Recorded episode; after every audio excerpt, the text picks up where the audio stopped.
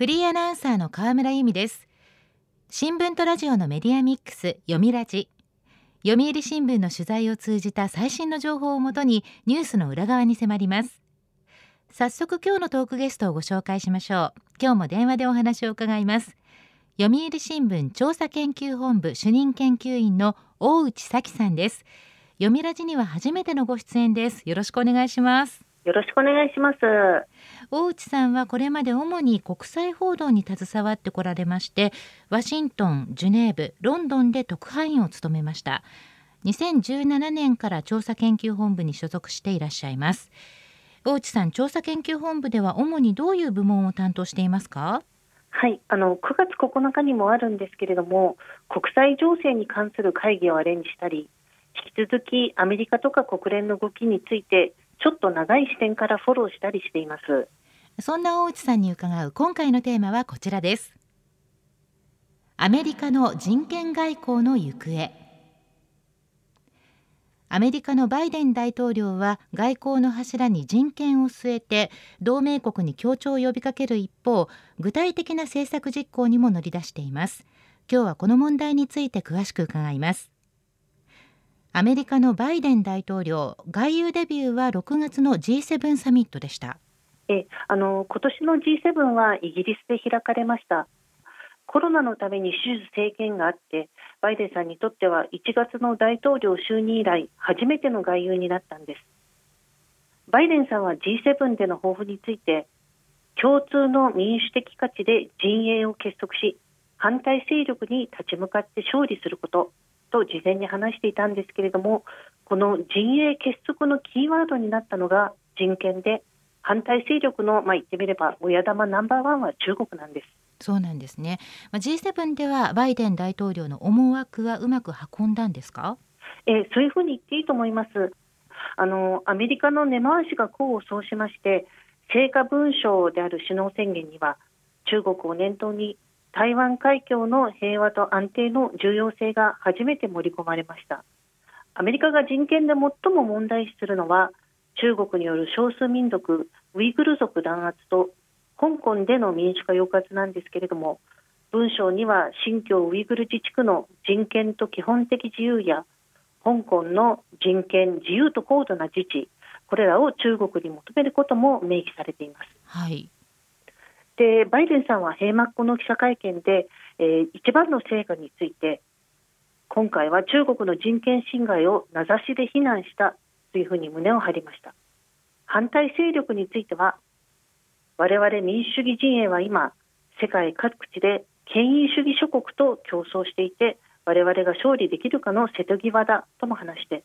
体制間の競争の真っ只中にあるという認識を改めて強調しています。これに対していわゆる反対勢力の反応はどうだったんでしょうか？えあの反対勢力というのはあの先ほど言いましたように中国あとロシアです権威主義諸国の指導者というのは絶大な権力を握っていまして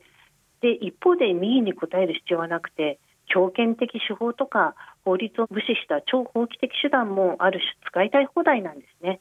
例えば新型コロナウイルス対策を見ても感染地域を厳しく封じ込めるなどして、まあ、素早く一定の効果を上げています。では彼らにどう勝つのか。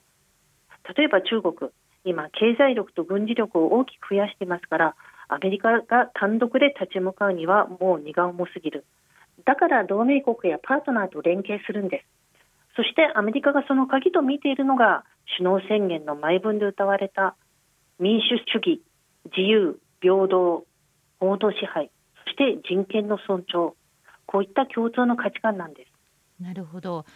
ところでバイデン氏はいつ頃から人権を重視しているんですか？はい。あの去年の大統領選の期間中から民主主義国家としての理念を重んじることはもう公約していて中でも人権重視ということを掲げていました、まあ、前任のトランプさんがビジネスを偏重して理念と道徳観の欠如を批判されがちだった中差を際立たせる狙いというのが当時指摘されていました、はい、ただこれは単なるリップサービスには終わっていなくてバイデンさんは節目節目の主要演説で中国の人権侵害を非難してアメリカ大統領として黙っていることはできないと語気を強めるなどして人権重視の姿勢を崩していないんです。言葉だけではなくて具体的な政策としても動き出しているんでしょうか？はいその通りです。あのバイデン政権は発足当初から中国のウイグル族弾圧は国際法が禁じるジェノサイドあるいは人道に対する罪に該当すると指摘していまして国務省も3月末に公表した人権報告書で100万人以上のウイグル族らが収容施設に拘束され強制労働に従事させられ不妊手術の強制とか信教の自由の制限を受けていると非難しています。なるほど。ジェノサイド集団虐殺ということですよね。はい。で中国にも直接物申し制裁も科しているんです3月18日には米中の外交トップがバイデン政権下で初めて会いましたが人権をめぐって実に堅論なやり取りとなりました。ブリンケン国務長官が会談冒頭新疆、香港、台湾、サイバー攻撃こういったものをめぐる中国の動きを批判したのに対し中国の楊潔チ共産党政治局員はアメリカこそ人権などの面で多くの問題を抱えると色をなして反論しました。中国の応酬もかなり激しかったですね。えしかもそれがもうライブであの記者団の前でやっています。でその激しい応酬の4日後にはアメリカはウイグルを理由にした対中経済制裁の第1弾を発動しているんです。具体的にはウイグル自治区の公安トップを務める中国政府高官のアメリカ国内の資産を凍結しました。そしてその後も中国の軍事企業や監視技術を担う企業などへのアメリカ国民による株式投資を禁止する制裁を追加で課したりしています。はい、でこの資産凍結の根拠になったのがマグニツキー法と呼ばれる法律なんです。これは場所がどこであれ人権侵害や汚職に関わった外国人のアメリカ国内での資産凍結や入国拒否を可能にする法律でして2012年の12月に成立していますこのマグネツキーというのはロシア政府による汚職を告発して投獄されて獄中で死んでしまったロシア人弁護士セルゲイ・マグニツキーさんに敬意を表して付けられた名前ですこれについては後でまたちょっとお話をしたいと思います。はい、わかりました。えバイデン政権の人権外交、具体的な動きは他にもありますか？えあの中国だけではないんですね、バイデンさんが人権改善を迫っているのは、例えば軍事クーデターが起きたミャンマーに対しても、国軍の幹部とか、国軍が事実上オーナーの企業への制裁を段階的に強化し、アメリカ企業との取引を禁止しました。また3月にはミャンマーとの貿易投資を促進する枠組みを停止しています、はい、で同盟国にも厳しい顔を見せているんですアメリカの中東での同盟国サウジアラビアここで記者殺害事件というのが起きているんですけれども有力者のムハンマド皇太子が関与したと認定する報告書を2月に公表し元情報機関幹部らに制裁を発動しています。読みラジ今日のトークゲストは読売新聞調査研究本部主任研究員大内咲さんです。テーマはアメリカの人権外交の行方。引き続きよろしくお願いします。よろしくお願いします。アメリカの人権外交なんですがこれはバイデン大統領独自の政策なんでしょうか？あの実は人権を外交の旗印にしたアメリカの大統領というのはバイデンさんが初めてではなくて特に歴代の民主党政権が重視しているんです。中でも人権外交をこう世に知らしめたのは1977年に就任したジミー・カーター大統領ですこの頃ベトナム戦争が泥沼化してアメリカ政府に対する内外の信頼が弱まったとして今後は外交の基本信条に人道人権を据えるというふうに宣言しましたそして具体的には国務省の中に人権人道局を新設したりしています。はい、でこのカーターさんの人権重視当初有権者の受けも非常に良かったんですね。あの1970年代というとアメリカ人がまだ豊かさを実感していて懐にも気持ちにもゆとりがあった時代だと言えます。ですから共産権に対抗する西側陣営の民主としての価値観外交これは国民の共感を呼びました。なるほど。ただですね現実にはリアルポリティックスの壁も立ちはだかっています。例えばカーター政権はソ連圏とか東欧諸国など共産圏での人権侵害には厳しく出ました。ただ当時あのアメリカと友好的な関係にあったイランに対してはシャーあの王様ですね。シャーが反政府学生デモなどの反対勢力を徹底弾圧しているのに目をつぶって支援にのめり込んでいます。いわゆる二重基準ダブルスタンダードと呼ばれるものですね。はいダブルスタンダードこれはあの具体的に言うと人権侵害があったかどうかの判断基準とそれへの対応策がこうアメリカとの近さとか地政学上の配慮から一貫しないということです。はい、でこのダブルスタンダードあと果たしてどれだけ効果があるのかっていう批判が人権外交には常につきまとっています。はい、で実はバイデン政権も早速中東でこのダブルスタンダードを露呈しました。あの今年4月パレスチナ自治区ガザ地区でイスラエルとパレスチナ武装勢力ハマスの衝突が激化したんですけれどもこの時パレスチナ側に多くの死傷者が出たにもかかわらずバイデン政権は一貫してイスラエルを擁護しましたこれには中国やアラブ諸国が噛みついたのはもとよりあの西側のアイルランドなんかも批判しているんですね。そうなんですね。日本はアメリカの人権外交についてどのように向き合っていますか？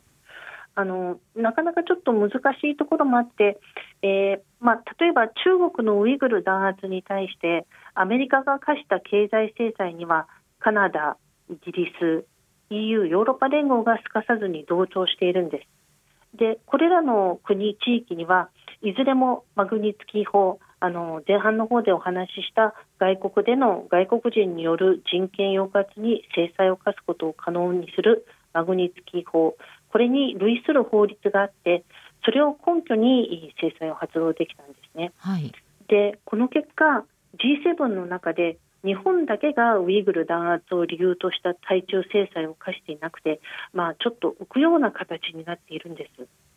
というのも日本には外国人が外国で犯した人権侵害を罰する法律がなくて制裁を発動しようっていう仮に意思があったとしても法的根拠がないんですね。なるほどで一方、日本企業に対する国際社会の目は厳しさを増しているんです。アメリカの税務当局は5月、新疆での強制労働によって作られた可能性があるというふうに言って、ユニクロ製品の輸入を差し止めました。フランスの司法当局が人道への罪に違反した疑いがあるとしてユニクロの捜査に入るっていう報道もあるんです。はい、新疆あのウイグル自治区のある新疆というのは世界有数の良質な綿花の産地として知られていまして世界中のアパレルメーカーが使用していたんですただスウェーデンの H&M のように人権問題を理由にしてウイグル綿を調達しない方針を決めた企業もあって対応に差が出ているんです。そうなんですね。ことは外交にとどまらず経済問題にも及んでいるということですね。はい。あの話を最初の G7 イギリスでの G7 に戻しますとこの時の首脳宣言にも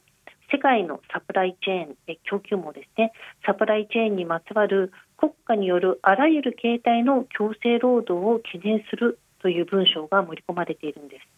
この国家具体名は挙げていないんですけれども中国が念頭にあるのは明白です。はい、でただ G7 ではこの文章を生む過程でバイデン流の対戦間競争これに巻き込まれることへの慎重論が欧州にもあることが浮き彫りになりました。まあ、ヨーロッパ経済も中国への依存を強めていて中でもドイツとフランスは中国との経済関係を重視しています。フランスのマクロン大統領はこの G7 の閉幕後の記者会見で G7 は中国に敵対するクラブではないというふうに話していてアメリカとは距離を置く姿勢を隠そうともしませんでした。G7 各国ともアメリカとの距離の取り方には慎重な構えを見せているということですか？はい。アメリカ人権を前面に打ち出していますけれどもこの同盟国アメリカとどこまで歩調を合わせるのか日本はアメリカよりもはるかに中国経済との結びつきが強いですからこう非常に難しい問題です。しかも日本には人権を振りかざして他国を非難すればお前は第二次大戦中何をやったっていう強い反発を招きかねないという特殊な事情もあるんですね、はい、まずは日本としても人権をめぐって少なくとも欧米と同じ措置を取れるような法制上の準備が必要な段階に来ているのかもしれません。でもちろん準備することと実際にそれを使うことっていうのは別のことです。準備をした上で国益と公の利益この双方を最もバランスよく満たす政策を決める必要があるんでしょう難しいテーマでしたが分かりやすく解説していただきました今日のトークゲストは読売新聞調査研究本部主任研究員大内咲さんテーマはアメリカの人権外交の行方でした。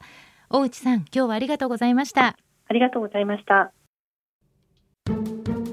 読みラジラジオワイティーン。ここからはラジオワイティーン。このコーナーは読売中高生新聞の投稿面ワイティーンと連動。10代のリアルな声をお届けします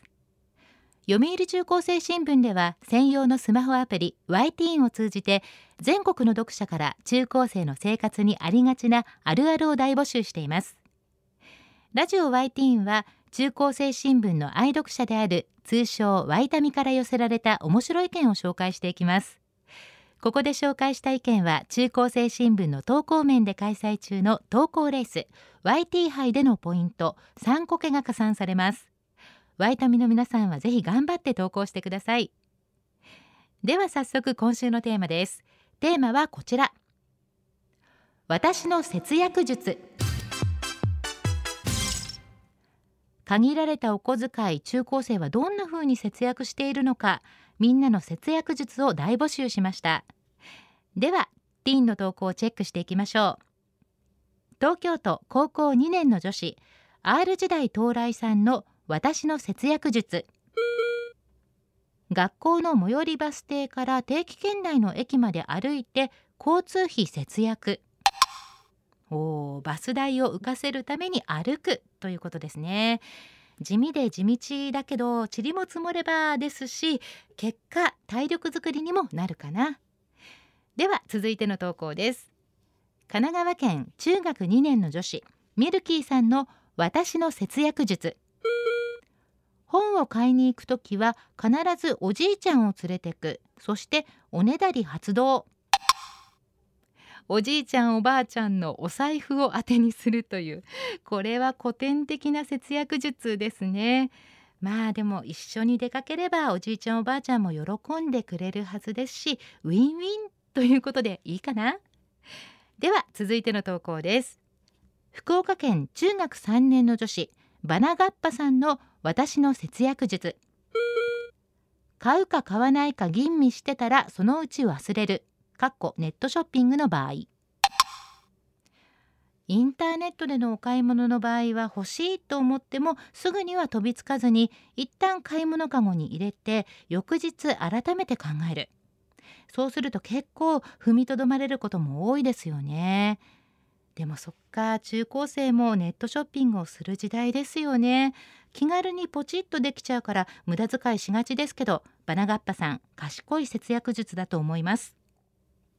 では最後の投稿です。東京都高校1年の男子鍵かっこさんの私の節約術。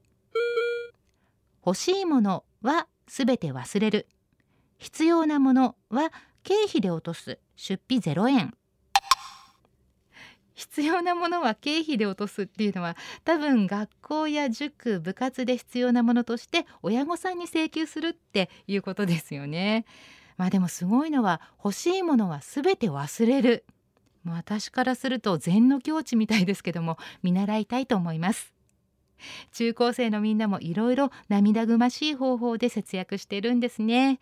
ラジオ YT テーマは私の節約術でした。読売中高生新聞は社会の最新トレンドを学べるニュース記事から受験に役立つ学習情報など10代の心を刺激するコンテンツ満載です。詳しくは読売中高生新聞のホームページやツイッター、インスタグラムをご覧ください。来週のテーマは無駄だなと思うことです。ラジオ YT 来週もお楽しみに。週刊ニュースラジオ読みラジお別れの時間です。今日はアメリカの人権外交のお話でした。来週のトークゲストは読売新聞医療部記者加納明彦さん。不妊治療へ国内初の民間精子バンクのお話です。どうぞお聞きください。読み立ちまた来週。